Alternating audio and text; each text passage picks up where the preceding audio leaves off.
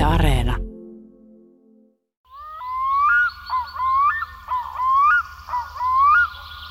Istumme Lauri Hallikaisen äänistudiossa Kuopiossa ja alamme jutella luonnon äänistä, jota hän on äänittänyt yli 20 vuoden ajan.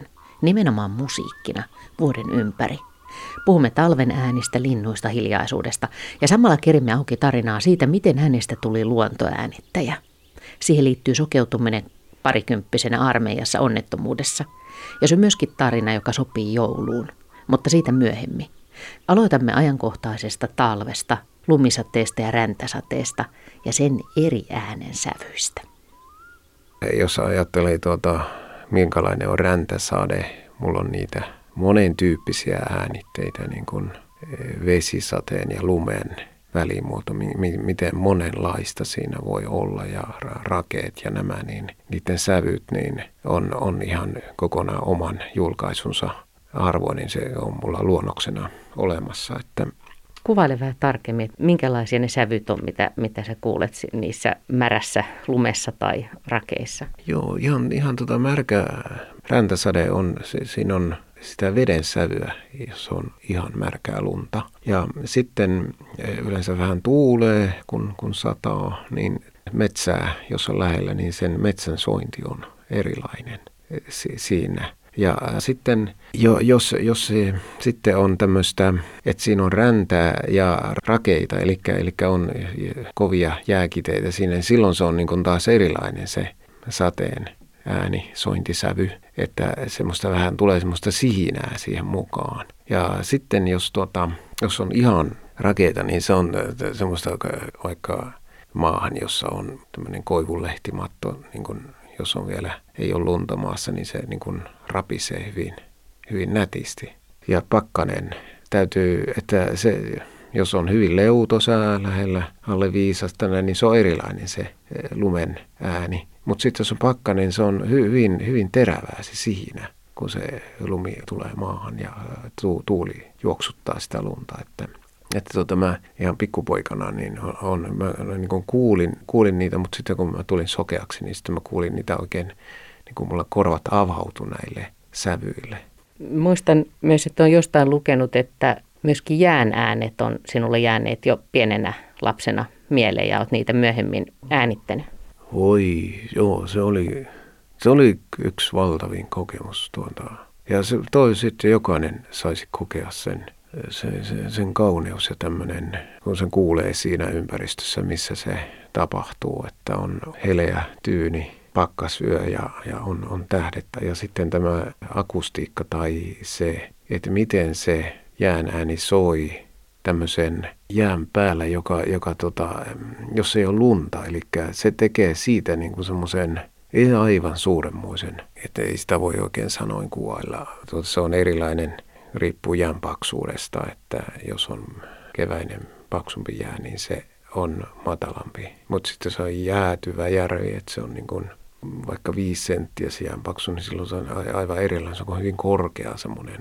Ja semmoinen minusta se on vaikuttava se, no joiden mielestä matala ääni on vaikuttavampi, mutta niitä muutaman kerran on kokenut täysin rauhallisessa luonnonympäristössä, missä ei ole minkäänlaisia ihmisen tekemiä ääniä, niin se on sykähdyttävä. Sitä kannattaa etsiä ja hakea ja Suomessa se on mahdollista, että löytää. Toki on hirveän hyvä huomio, että Suomessa on vielä mahdollista päästä kuulemaan tällaisia asioita, jos on hyvällä paikalla eikä ole taustahälyä. Joo, se on merkittävä asia. Ei tule ajatelleeksi sitä. Mä, mulla on näitä luonnon äänien tekijöitä, tuottajia, niin kuin tuo Magnus Rob, alun perin hollantilainen, ei kun britti, mutta on, asuu tuolla jossain Euroopassa, niin hän sanoi tässä mailissa, että hänen käy kateeksi, että sä asut siellä Itä-Suomessa, että sulla on mahdollisuus tehdä siellä äänimaisemaa, joka on erittäin niin kuin merkittävä mahdollisuus. Ja hän, hän niin kuin ei täällä Keski-Euroopassa niin pysty tekemään vain hyvin pieniä pätkiä, että ei, ei niin kuin, siellä ei kerta kaikkiaan ole mahdollista tehdä niin korkealaatuisia äänitteitä luonnosta niin, ettei niihin tulisi kaukaista suihkukoneen ääntä tai jotain junan suurta tai jonkun, jonkun suuren moottoritien, niin ne, ne äänet on niin voimakkaita, että laadukkaat mikrofonit ottaa ne 25 kilometrin päästä. Ja, mutta täällä sitä ei niin kuin suomalaiset mielestäni arvosta, että täällä on hiljaisuutta, luonnon hiljaisuutta. Me puhuttiin jo niistä jään äänistä, niin muistelen, että, että olet jossain kertonut, että sinulla oli joku tosi hieno hetki lapsuudessa, jolloin olet kuullut upeasti jään äänet niin, että se on pysä, pysähdyttänyt ja se on jäänyt mieleen silloin ihan, ihan pienenä poikana, kun olit vielä näkevä. Joo, mä tiedän, muistan sen. Se oli niin eläväinen se hetki. Se oli, me tota, silloin, se kyläyhteisö oli silloin, niin kuin, että, että käytiin paljon naapureissa ja, ja tota, ol, ol, oltiin just siskon kanssa tulossa sieltä kilometrin päästä kävellen – ja, ja tuota, olin, olin äh, lapsi silloin noin ehkä 9 tai 10-vuotias ja mulla on semmoinen onni, että on saanut syntyä ihan suorastaan erämaahan sinne Kaavin ja Juan rajoille. Pieni maatila oli vanhemmilla ja siellä meitä yhdeksän lasta kasvo. Ja se, se, siellä oli ihmeellinen luonto. Se alkoi jo rappusilta. Mutta ne vaikuttavimmat äänet kuulin, kun tuota olin naapurista tulossa just syksyisenä se oli marraskuuta ja oli aivan täysi tähti taivas ja universum levittäytyi. Ja sitten alkoi kuulua tällaisia ilmassa leijuvia kirkaisuja, semmoisia ja, ja kirskuntaa ja voi sanoa avaruuden ääniä. Siinä tähti, tähti kirkkaassa e, yössä ja, ja tuota pakkasessa, niin se oli, no se piirtyi sieluun suunnattoman kauniina. Ymmärsitkö sinä heti, että mistä nämä äänet tulee? Joo, totta kai mä niitä aina harvuksiltaan kuulu. Ja tuota, ihan pienenä mä tiesin. Ja silloin pikku, pikku, pikku poikana, niin tietenkin isältä kysyi, mikä ääni tämä on. Niin isä sanoi, että jäät on siellä äänessä. Kun meillä, meillä oli, niin kuin meidän koti oli kahden järven välissä ja niitä kuulu. Mutta se oli semmoinen hetki, jolloin ne soi, ne oikeasti laulo koko ajan. Ja sitä on tässä yrittänyt tavoitella, mutta se on vain häivähdys siitä. Ei, ei, ei sitä voi sanoin kuvailla. Se pitää niin kuin kokea ihmisen ja se on vaan semmoinen, että se tapahtuu yöllä, useimmiten aamuyöllä tai iltayöstä, kun pakkanen kiristyy. Että silloin, silloin vaan pitäisi olla tuolla. Silloin ihmiset niin kuin nukkuu. Että täytyy niin kuin hakeutua, että se on aika kovaa työtä valvoa yöt läpeensä ja vanhemmiten varsinkaan jaksa, jaksa niin kuin silloin nuorena, mutta silloin pikkupoikana niin se oli, se jäi niin kuin sydämen syvyyksiin ihmeenä. Eikö äänittämisessä ole sekin vaikeus, että sitä on vaikea ennakoida, milloin tapahtuu jäätyminen tai milloin tulee halkeamia, milloin jäät lähtee, kaikki se, niin sitä on tosi vaikea ennakoida. Kyllä se on mahdollista, kun nykyiset säätiedot on melko tarkkoja, niin kun on, no esimerkiksi maaliskuussa jos on jo semmoinen tilanne, että on äh, lumet sulaneet, eli on ollut lämmintä ja auringonpaistetta niin, että lumet on sulaneet, että jään päällä ei ole enää lunta. Ja silloin, jos tulee semmoinen parinkymmenen asteen pakkanen, on tulossa semmoinen tyyni pakkasyö, niin ihan varma on, että silloin jäät laulaa. Mä tuolla, joo tuossa täältä on semmoinen 70 kilometriä tuonne Suvaksen rannalle siellä on 40 kilometrinen semmoinen järven selkä, niin mä oon kuullut sen soivan.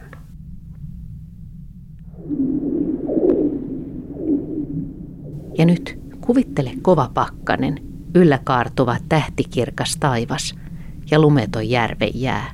Ja Lauri Hallikainen siellä pimeydessä tallentamassa tätä hetkeä, kun kallavesi soi.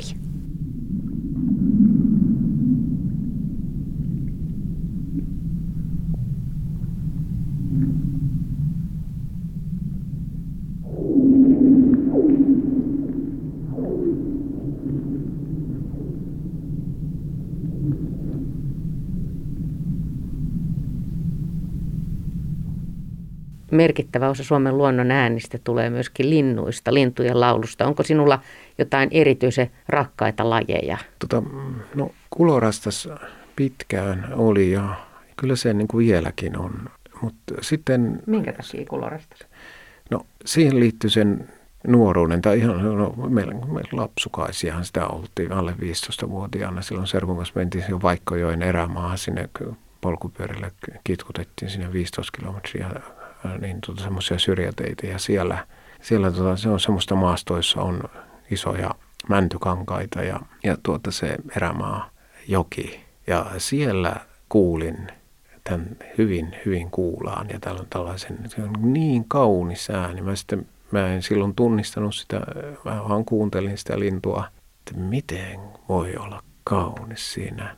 Joki hiljaa virtaili siinä pieniä veden ääniä, liplatuksia kuulu.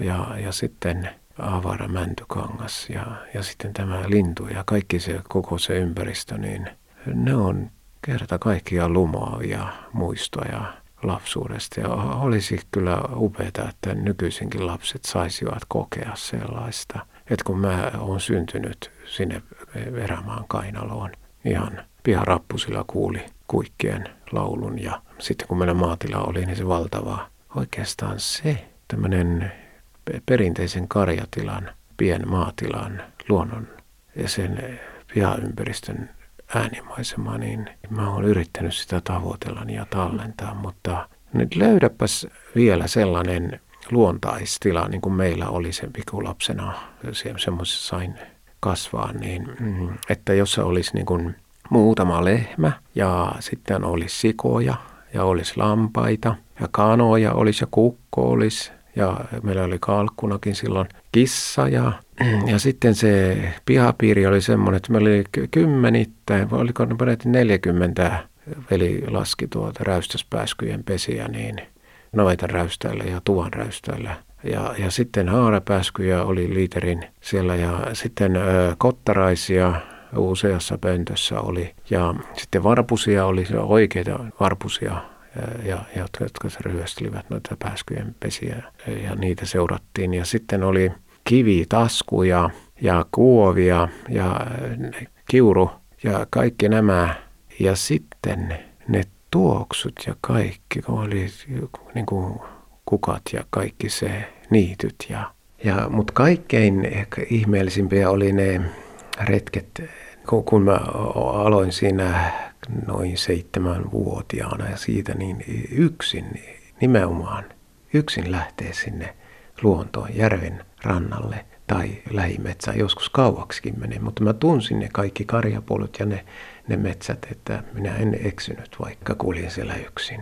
Siis sellaisia toivoisi, että nykyisinkin lapset saisivat kokea sellaisia, että se on mennyttä maailmaa. Se on hyvin surullista, että perheviljelmä malli, niin se on hävitetty. Että olisi tämä yhteiskunta olisi tehnyt viisaasti, jos olisi tukenut sillä lailla, että olisi näitä edes jonkun verran jäänyt tämmöisiä luontaistiloja. Ja voi ne järvet, mitä silloin oli, niin kuin ei ollut vielä isoja laajoja mettäojituksia, niin miten oli savolasmallinen puuvenen niin lapsukaisena, niin miten valtava elämys oli, kun tuota lähdettiin kalaan ongelle tai, tai muuta järven takana oli niittyjä, niin sinne niin se vene oli niin kuin ilmassa, kun se oli, järven vesi oli niin puhasta, että sitä saa juoda ihan siitä suoraan voi sitä juoda, eikä mitään ongelmia ollut siinä. Ja sitten se näköisyys oli varsinkin 2-3 metriä.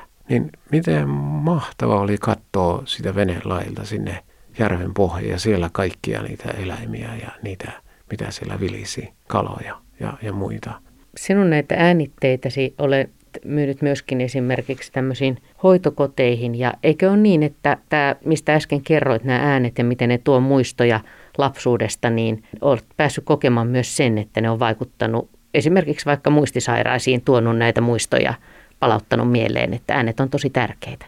Kyllä ovat. Et yksi hyvin sykähyttävä tämmöinen palaute oli, kun hyvin vaikeasti kehitysvammaisen pojan äiti laittoi palautteena tällaisen, kun hän sai tämän luontosoi levyjä ja hän sitten niin mietti, että miten hän niin kuin sai sen lapsen niin kuin rauhoittumaan. Ja sitten hän laittoi tämän CD-mankan lähelle sitä lapsen sänkyä ja laittoi hiljakseen soimaan sen. Ja oli aivan hämmästyneenä tämä äiti, että mikä muutos tapahtui tässä lapsessa. Se niin kuin valpastui heti, että mitä mitä kuuluu. Ja alkoi niin kuin ihan selvästi, niin kuin, me ei oikein tajuta, että niin kuin kehitysvammaisilla miten voi olla herkä kuulo ja semmoista auditiivista, semmoista lahjakkuutta ja semmoista, niin se äiti kertoo, että miten se lapsi seurasi sitä ja oli niin kuin aivan valvossa keskittynyt ja täysin rauhallinen, kun se kuunteli niitä luonnon ääniä. Ja sillä lailla hän sai niin kuin lapsen rauhoittumaan. Ne, ne on hyvin vaikuttavia ääniä ja niissä on muistoja. Van, vanhain kodissa oli tämmöinen vanhus, 90 emäntä, joka oli koko ikänsä tehnyt maatilalla töitä ja, ja, ja tuota, siellä hänelle sitä annettiin tämmöinen luontolevy ja hän kuulokkeella kuunteli ja sanoi, että hän niin kuin alkoi kyyneleet valua, kun hän kuuli just sen linnun, josta hän tykkäsi siellä maatilan töitä tehessään. Ja todennäköisesti se oli pajulintu, koska se on hyvin yleinen ja sen ääni on hyvin kaunis. Että se niin kuin äänien niin kuin muistoja herättävä tämmöinen voima on hyvin suuri. Se on, niin kuin musiikissa se on, ja, mutta se on myöskin luonnon äänissä. Ja monta kertaa lapsena on terävä kuulo, niin silloin jää ne mieleen. Ja sitten jos vanhemmiten kuulo heikkenee ja näin ikäisesti, niin nykyisin on hyvin laadukkaita kuulokkeita, joilla niin kuin voi niitä kuunnella. Sen täytyy tuntua hienolta tuommoisen palautteen. Miten arvokasta, että voi välittää näitä muistoja ihmisille, jotka kantavat näitä luonnonääniä mukanaan tietämättäänkin.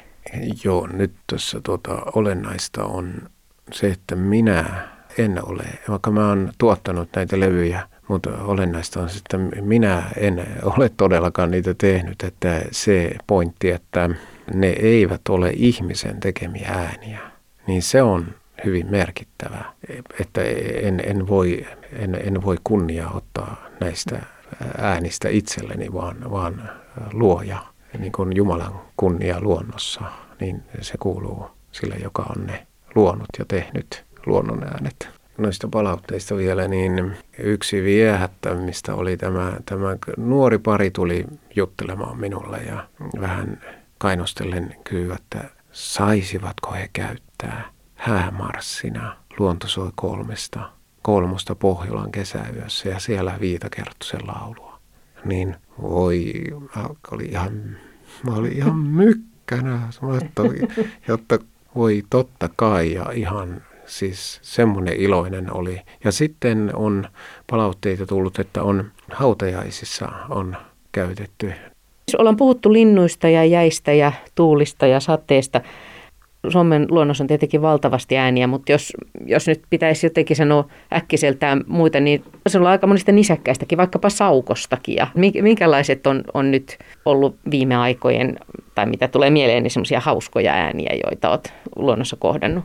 Kyllä, saukon ääni oli ihmeellistä, että sillä on semmoinen hyvin terävä pistävä. Se muistuttaa vähän tämmöistä kahlaajan kutsuääntä, mutta se on vielä tämmöinen metallisempi ja pistävämpi. Semmo, semmoisen äänen sain tuota tällaisesta oikein rehevä kevät kostekoranta ja tuota, siinä oli viitasammakoita äänessä ja kaulusaikarat puhalti. Ja, ja tuota, oli ruokokertusta ja lintukonsertti. Ja sitten tämä pistävä ääni tuli. Tuota, se oli ensin kuulu kaukaa äänittelyä, sitten tuli lähemmäksi siihen. Ja että mikä, että mikä tämä on? Mä laitoin sitten sen, kato tuonne tunnistamaton ääni. Ja tuota, sitten laitoin sen paikalliseen verkkoon, niin siitähän, se, si, si, siitä vasta hulapalo, että ei tuommoista ääntä ole olemassakaan. Ja tuli arvailuja, että on varmasti täytyy olla se joku kahlaajan, kato tämmöinen kutsuääni, niin. näitä, jotka muutto, muuttoaika on niin arktika-aika, että tästä menee tuonne tuntralle niin kuin näitä arktisia kahlaajia, niin että semmoisen ääni se on taku, täytyy olla jonkun linnun ääni. Ja, ja sitten se oli jonkun viikon verran sillä Senon kanssa sitten hyvä, kuule hyvä, että suomalainen luontoharrastaja äkkäs, mikä se on ja laittoi sitten mailia. Mä että Saukko, tämä on Saukon mm. kutsuääni. Että todennäköisesti Saukko poikue siinä tai, tai muut, että emot kutsuu tuolla äänellä, niin se niin kuin naksati heti. Miten Lauri Hallikainen, sinä olet pitkään toiminut siis luontoäänittäjänä, niin miten innostuit alun perin äänittämään? Miten se tarina menee? No mä olin silloin, no, kauppaopistosta olin jo valmistunut ja oli, että mitä mä rupean tekemään ja oli, että voisin jotain yrityksen perustaa ja arvelin, että ei niin vaikea vammasta kukaan palkkaa töihin ja, ja tuota, mietin, että mitä mä rupean tekemään. Ja sitten tota, näin meidän näkömästä Airut lehdessä, meidän sokea järjestölehti, niin siellä näin ilmoituksen näkömaisten lintukurssista Tuusulassa.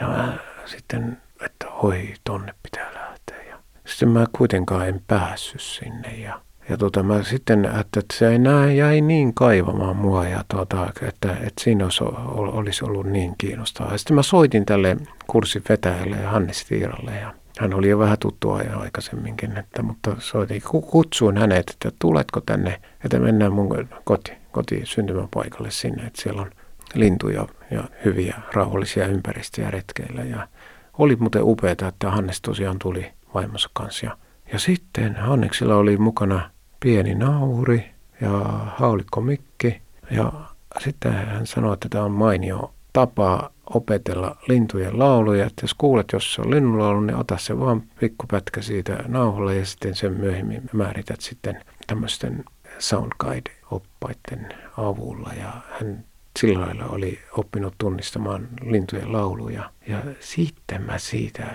seurasin sitä Hanneksen toimintaa ja yhdessä retkeiltiin siellä. Ja sitten hän välillä antoi mun kuunnella kuulokkeella, että mitä, että vai miten upealta kuulostaa. Ja sitten mulla niin kuin syttyi, kato lamppu päässä, että voi Siis mulla oli nimenomaan juuri tämä äänimaisema, että ei mikään lintujen määrityslevy, vaan niin kuin, että musiikkina sitä, että musiikin tapaan julkaista luonnon ääniä. Sitten mä päätin, että mä hommaan korkealaatuiset mikrofonit ja korkealaatuisen tallentimen. Ja se olikin tärkeää, että se oli riittävän laadukas, jolla mä aloitin.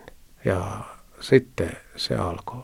Ja mä perustin 98 kultasointu äänilevymerkin ja 26 vuotta on sitä nyt mennyt. Ja niin, niin se vaan, mikään, mikään vaikea vamma ei, ei, ei voi tuota, pysäyttää, kun tulee tämmöinen innoitus tai tämmöinen. Ja täytyy suuremmoinen kiitos Suomen yhteiskunnalle, että täällä on vammaisten asiat hyvin. Että vammaisilla on oikeus, on mahdollisuus opiskella ja kouluttautua ja ammattiin ja monenlaiset mahdollisuudet on olemassa. Ja se on ollut se avain, että mulla on ollut hyviä henkilökohtaisia avustajia, että kiitos niille ja tälle systeemille, että täällä niin kuin Su- Suomessa niin kuin vammaiset on integroituneet yhteiskuntaan varsin hyvin. Tämä, tämä, on, niin kuin, tämä on upea maa. Miten Lauri Hallikainen, luuletko, että siis sinä sokeuduit armeija-aikana onnettomuudessa. Luuletko, että se on ollut, tai se on johtanut tähän, että olisiko sinusta tullut luontoäänittäjä, jos tätä ei olisi tapahtunut? No se, että minusta tuli siinä parikymppisenä sokea, niin se elämäntilanne niin kuin pakotti minun korvat aukeamaan. Eli että mun, mun kuulo avautui. Että sitä ennen mä en, oikeastaan mä olin melko kuuro.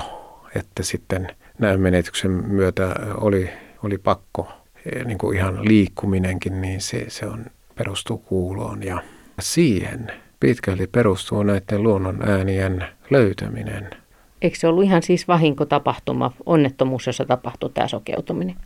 Joo, se siellä sotaharjoituksessa Kemijärven Sarjovaaran ampuma-alueella sillä granaatin heittimen kaksoislataus silloin 82 elokuussa 18 päivä.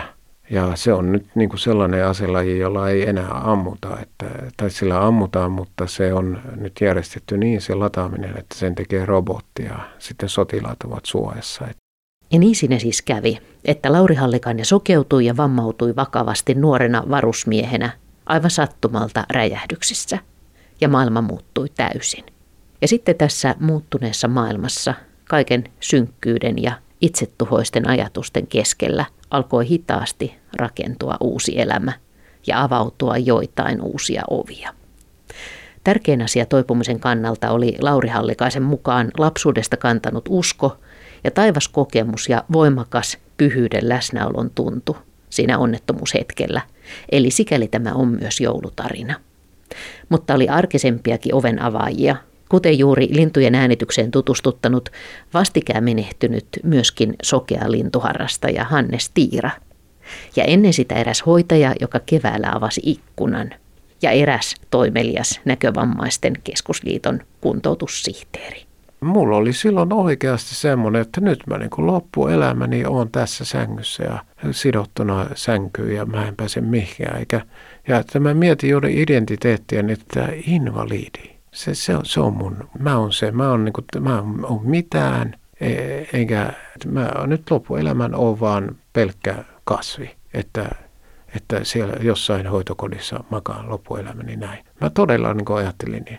Mutta sitten, tiedätkö, näkömuisten keskusliitossa tuli tota, sellainen kuntoutussihteeri ja, ja se sitten alkoi sanomaan, että joo, kunhan sä oot noin nuori, niin sä lähdet kouluun tuosta ja tota, no oliko se, mä että kuule, tota, hei ukko rukka, kuule mitä sä oikein puhelet, että minäkö, minäkö kouluun, täysin naurettava ajatus, niin Mä että joo, kyllä, kyllä, sokeat kuule tekee paljonkin asioita ja aivan yliopisto-oppineita ja ovat töissä siinä, missä ihan täysin terveetkin, että tuota, sokeilla on monia hyviä ammattia. Ja, niin sitä alkoi niin kuin oikeasti, niin kuin, että kyllä, kyllä, se oli niin ihmeellistä kuultavaa, kun mä en ikinä ollut mitään tiennyt niin kuin sokeitten, mitä ne tekee. Sitten jostain luin myös, että, että siinä vaiheessa, kun olit toipumassa sairaalassa, niin sitten myöskin mustarastaa laulu lohdutti, kun pääsit kuuntelemaan sitä. Niin. Joo, joo se, se oli sitä vaikeinta vaihetta. Olin jo puolisen vuotta ollut. Kun tuota, elokuussa sattui, niin olin ollut sairaalassa siellä ja leikkaus leikkauksen perään. Ja, ja keväällä sitten tuli, tuli kevät ja, ja tota, yksi aamu aikaisin. Hoitaja tuli ja avasi ikkuna ja siinä sairaalan puistossa oli monta mustarastasta laulua voi, voi, voi, ihan, siis todella alkaa niin kuin, ihan itkettämään, kun tuota muistelee sitä